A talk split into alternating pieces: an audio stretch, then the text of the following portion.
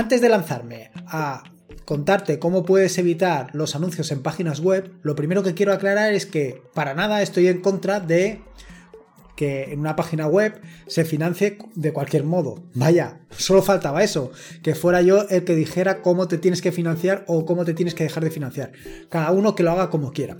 Sin embargo, lo que sí que no me parece por lo menos ético es bombardear al usuario que está visitando tu página web de anuncios hasta límites insospechables. No solamente esto, sino que para poder leer un artículo completo sea necesario pues ir saltando anuncios uno detrás de otro e intentar hilar un párrafo con otro. O incluso, vamos, el tema de sortear, porque mejor dicho no se puede decir, sortear anuncios, sortear pop-ups. Esto me parece del todo, vaya, no me parece ético, esto ya cada uno que haga lo que quiera, pero desde luego lo que me parece es completamente insufrible. Ya te digo, una vez defendido esto, pues la cuestión es contarte cómo puedes sortear toda esta avalancha de anuncios que te puedes encontrar a la hora de visitar una página web. Y ya te digo, siempre desde el más profundo de los respetos. Quiero decir que si una página web tiene un contenido de anuncios, pues normal, donde tú puedes consumir el contenido más o menos bien, pues no hace falta pelearte por quitar los anuncios. Otra cosa es lo que te acabo de decir, que sea completamente imposible navegar a lo largo y ancho de esa página web. En fin, que en el episodio del podcast de hoy te voy a contar cómo puedes evitar esto de los anuncios sin necesidad de instalar prácticamente nada. Bueno, puedes instalar cosas ya dependiendo de lo que tú quieras hacer. Puedes complicarlo más o menos.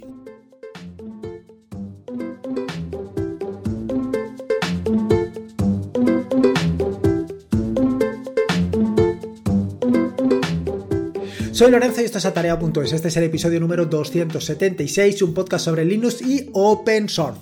Aquí encontrarás desde cómo disfrutar al máximo de tu entorno de escritorio Linux hasta cómo montar un servidor web, un proxyverse, una base de datos o cualquier servicio que puedas imaginar, ya sea en una Raspberry, en un VPS o en cualquier servidor. Vamos, cualquier cosa que quieras hacer con Linux, seguro que la encontrarás aquí. Bueno, como te decía en la introducción, el objetivo del podcast de hoy no es luchar contra los anuncios, ni más lejos de la realidad. Quiero decir que cada uno se financie como quiera. Ahora bien, también tengo que decir otra cosa que considero muy importante y que no he comentado en la introducción del podcast, y es que si tú tienes una página web y estás abusando de todo este tema de los anuncios, al final lo que vas a conseguir es que pues haya usuarios, como puede ser yo en particular, que dejen de visitar una página web, dejen de visitar tu página web en concreto, porque les resulte insufrible navegar por ella.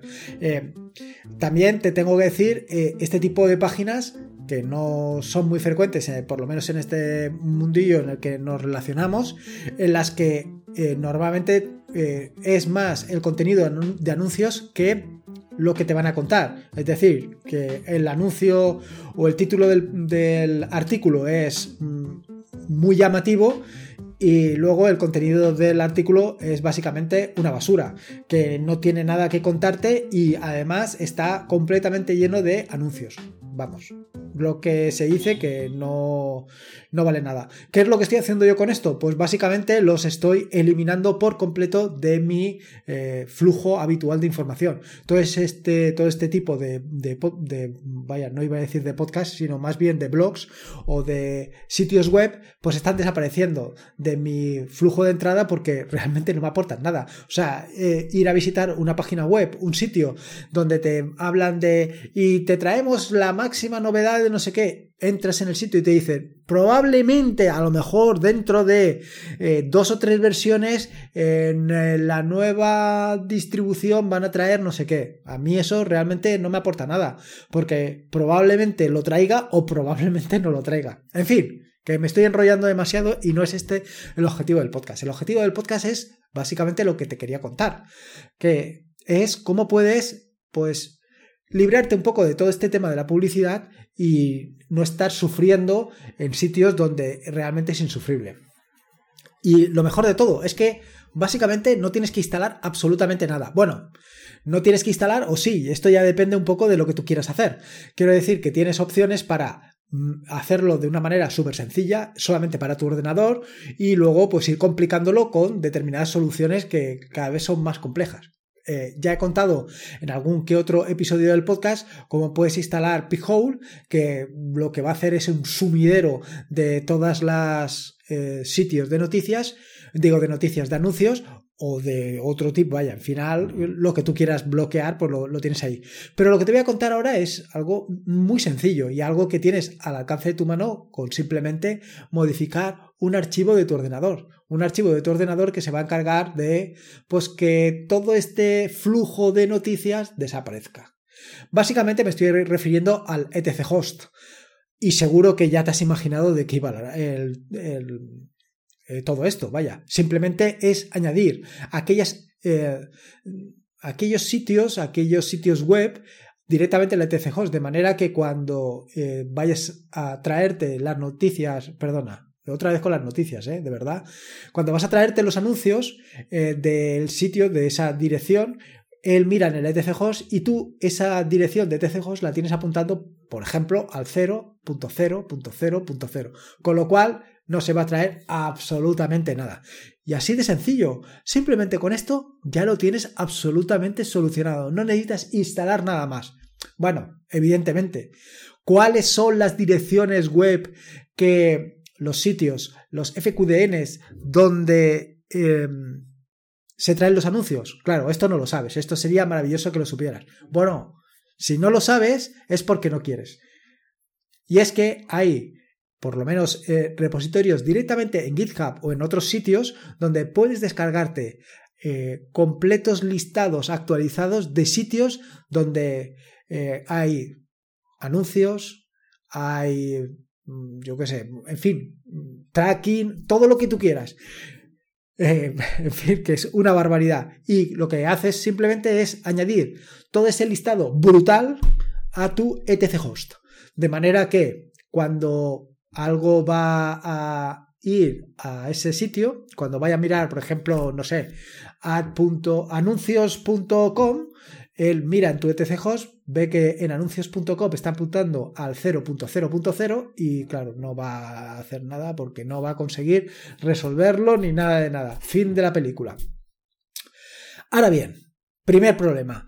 ¿Cómo o qué sitios puedo consultar para traerme todo esto del etc host? Bueno, aquí tienes una barbaridad de sitios, como te digo, puedes echar una mirada en GitHub y traerte aquel que tú consideres.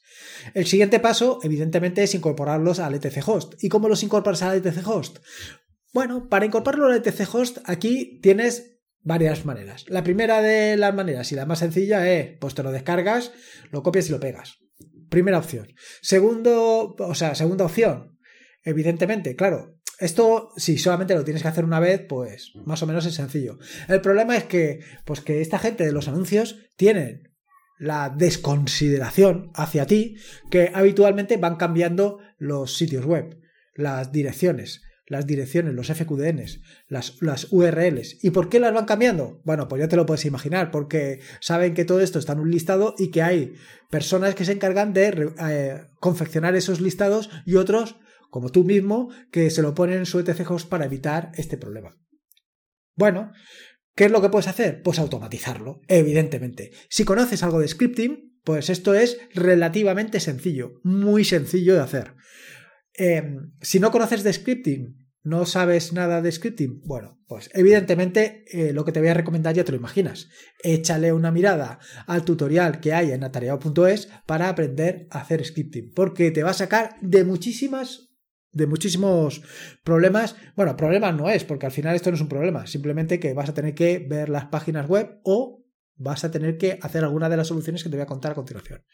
Evidentemente esto también está relacionado con lo que te conté el pasado día en el episodio del podcast del lunes sobre el tema de hacer tus aplicaciones en JavaScript. Esto es carne de hacer una aplicación con JavaScript para GJS. Es carne de cañón. Esto es imprescindible. Aquí vas a necesitar alguna cosita porque evidentemente, pues para escribir en el etc host, pues necesitas efectivamente derechos de administrador. Necesitas ser root para poderlo escribir. Pero bueno, esto tampoco es nada insalvable. Con esto, con un botoncito más chulo que chulo, lo vas a tener y te va a quedar más chulo que mi cachirulo. Vamos, fantástico. ¿Que no quieres programar? que no quieres hacer en JavaScript, ni siquiera un script en Bash. Bueno, pues aquí tienes más soluciones, tienes más alternativas. Todo este episodio del podcast, y esto viene a echar un poco mirada atrás, viene porque el otro día el amigo Andros Fenollosa publicó en su cuenta de Twitter que una aplicación que desconocía yo en absoluto, que se llama Maza, tenía 1500 likes en 1500, bueno, en GitHub no son likes, son estrellitas, tiene 1500 estrellitas en GitHub. Y claro, me llamó la atención, estuve cotilleando porque yo soy muy marujita, estuve viendo qué es lo que tiene por ahí, qué posibilidades tiene, qué opciones, y la verdad es que es relativamente sencillo el funcionamiento. Maza es una aplicación pues muy, muy sencillita, es un script implementado en Bash que lo único que te trae pues es mediante un curl el listado de hosts, aunque hace algunas cosas más. Además te cuenta en el readme de su repositorio de GitHub, te cuenta cómo puedes automatizarlo en CronTab para que todos los días se actualice el listado de host. En fin, que lo hace de una manera pues sinceramente bastante sencillita y no vas a tener ningún problema. Además, pues te da algunas recomendaciones y algunos consejos para que ello funcione muy pero que muy bien. Esta es una opción y ya te digo que es súper sencilla. Simplemente haces un curl, te instalas su aplicación y luego pues actualizas la base de datos con el nombre de la aplicación que se llama Maza Update, Maza, que además le ha puesto, siempre que vengo criticando el nombre que le ponemos los desarrolladores a aplicaciones, Maza está puesto, vamos, que ni al pelo. Porque lo que hace es machacar absolutamente los anuncios. Dentro de esto, pues cuando quieres habilitar el servicio haces un sudo maza start y cuando lo quieres detener un sudo maza stop. Y si no conoces cómo está el estado del bloqueo de anuncios, simplemente pues un maza status y sabes si está parado, si está en marcha o cómo está. Vale, esta es una opción. Y luego por último, pues como te decía, incluso te lo comenté el lunes pasado, pues estoy muy metido con esto de las aplicaciones de JavaScript y, como te digo, he estado con el tema del testing y todo este tipo de cosas. Claro, lo siguiente que se me ocurrió es, digo, esto, vamos, como te digo, en blanco y en botella, esto hay que hacerle una aplicación isoflauto, una extensión para GNOME Shell. Y efectivamente, en eso me he metido, pues he hecho una pequeña extensión para GNOME Shell que lo que hace básicamente es esto, no hace nada más. Simplemente lo que hace es ejecuta un pequeño script en Bash que además está dentro del repositorio y que lo puedes utilizar si quieres utilizarlo única y exclusivamente eso, y con ese script tiene las mismas funciones de Maza aproximadamente, lo que único que solamente trabaja con el etchost, no hace nada más.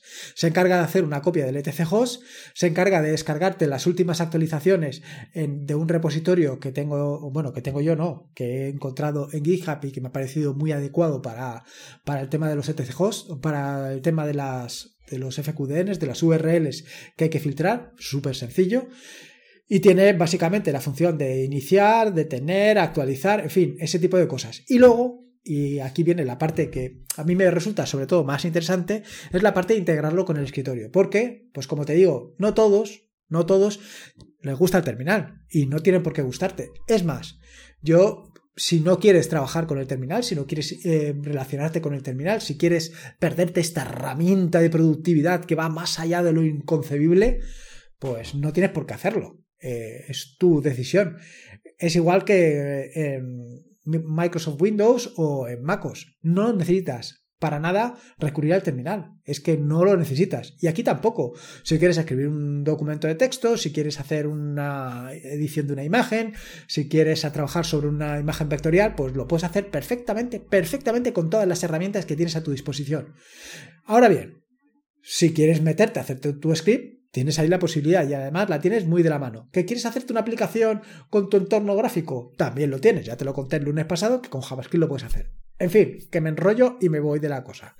La cuestión es que si simplemente lo que quieres es bloquear todos los anuncios y no tener que sufrirlos y no quieres terminar en el terminal, valga la redundancia, aunque no terminar en el terminal, tienes la opción de utilizar la extensión para GNOME Shell que he implementado. Una extensión que te permite, por un lado, desde directamente el área de indicadores, poner en marcha y detener el bloqueo de anuncios, y también te permite conocer si los anuncios o el bloqueo de anuncios está en marcha o está detenido. Inicialmente lo desarrollé para, o sea, lo introduje con Maza, pero luego lo he cambiado, no sé, no me preguntes por qué, porque la verdad es que el otro día con probar uno, probar el otro, a mí Maza me gustó muchísimo, pero estuve probando ese, luego dije, yo también quiero hacer uno, me lié, estuve viendo cómo hacerlo, cómo cambiar algunas cosas, y al final pues he dejado la opción que tenía. Decirte que actualmente no está todavía disponible en la página de extensiones de GNOME Shell. Lo subí, creo que fue el domingo, lo subí el domingo y no sé si ya está aprobado. Por lo menos cuando he grabado el podcast no estaba. Claro que el podcast lo grabé el mismo, o sea, lo estoy grabando ahora, que tú no sabes cuándo es ahora, pero es el domingo. Esto es una marcha atrás en el tiempo o un ir hacia el futuro, no sé exactamente. Bueno, en fin, que te quiero decir que cuando he grabado el podcast todavía no estaba disponible, pero probablemente ya esté disponible. También va a depender de si los que supervisan todo esto de las extensiones de GNOME Shell lo ven bien o quieren que haga cualquier modificación. Y tampoco tengo muy claro que lo vayan a dejar liberar tan fácilmente, en tanto en cuanto al final estás tocando partes sensibles de tu equipo. Estás tocando el etc host. Eso sí, te tengo que decir que para tocar el etc host te voy a pedir derechos de administrador. Quiero decir que cuando tú digas habilitar o deshabilitar la aplicación, pues te va a decir, oye, introduce tu contraseña porque si no, no te voy a dejar hacerlo. O sea que todo esto está. Indicarte también que dentro de la configuración o dentro del archivo dentro del repositorio donde está la aplicación, también está el archivo bash que puedes utilizar tú directamente desde el terminal para ponerlo en marcha y detenerlo. Y te digo que única y exclusivamente trabaja sobre el etc host, no hace nada más. Así que ahí tienes la posibilidad. En fin, que un poco te he contado, pues, o más bien he hecho un barrido bastante amplio sobre distintas opciones. Desde que te lo hagas tú mismo, que yo creo sinceramente que es lo mejor, porque si ya conoces scripts probablemente ya lo tengas hecho. Si no conoces o estás un poco pez con todo esto, es una oportunidad estupenda para hacértelo. Más allá, si todavía quieres hacerte una interfaz gráfica, pues fíjate, ¿qué te voy a decir? Aquí lo tienes, blanco y en botella, otra vez blanco y en botella, al turrón. Directamente tienes la posibilidad de hacerte pues una pequeña aplicación que con la que puedes ir actualizando o actualizarlo cuando tú quieras, ponerlo en marcha y detenerlo, y todo desde tu interfaz gráfico. Por último, si quieres utilizar una estupenda aplicación como es Maza para ponerlo en marcha y detenerlo sin calentarte la cabeza, pues también la tienes. La solución de Andros Fenollosa es fantástica y por supuesto la vas a encontrar en las notas del podcast. Y por último, si quieres utilizar una extensión para GNOME Shell, pues también lo tienes. Ahí tienes la posibilidad para hacerlo, o simplemente utilizando el script que te he dejado ahí. En fin, qué opción y posibilidades hay, y estas son pues 3 o 4 opciones que te he contado yo, pero solamente tienes que mirar en los repositorios de GitHub para que veas la cantidad de opciones que tienes al alcance de tu mano para hacer esto. Y como te digo, no necesitas ni una Raspberry, no necesitas un servidor, no necesitas nada más, simplemente es listar todas aquellas direcciones, aquellas URLs que quieres filtrar para que no entren en tu ordenador, y ya lo tienes. Todas esas apuntan al 000 y se acabó. Eso sí, te tengo que hacer una advertencia. Bueno, más que una advertencia es un comentario. Te recomiendo encarecidamente que cuando lo pongas en marcha, cuando habilites ya sea Maza o ya sea cualquier otra de las soluciones que te he comentado, reinicies el navegador, porque estos navegadores tienen la manía, no sé por qué, de utilizar la caché y se quedan ahí y te siguen mostrando los anuncios, con lo cual es un poco frustrante. También tengo que decirte que es muy interesante, y es que puedes utilizar las opciones de filtrado que Firefox te pone ya por defecto. Tienes la opción de que te oculte determinados anuncios, algunos, no todos, pero algunos anuncios ya te los bloquea o que te los muestre. Esto lo puedes seleccionar en la parte izquierda de la barra de donde introduces las direcciones URL. Allí tienes como un escudo que tú puedes habilitar o deshabilitar. Incluso puedes decirle que sea más agresivo en lo que a filtrado se refiere o menos. O sea, ¿qué opciones tienes? Ahora ya depende de las ganas que tengas tú de ver anuncios o de no ver anuncios, o de financiar determinados sitios o dejar de financiarlos. Todo esto va a depender de ti. Así que ahí tienes. En fin, espero que te haya gustado este nuevo episodio del podcast y sobre todo espero que le saques provecho.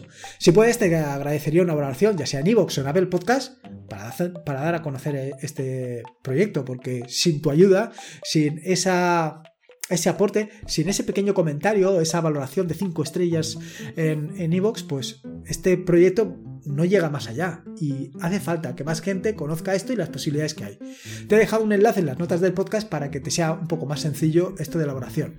Recordarte que este es un podcast de la red de podcast, de la fantástica, de la maravillosa, de la estupenda red de podcast de Sospechosos Habituales, donde puedes encontrar fantásticos y maravillosos podcasts.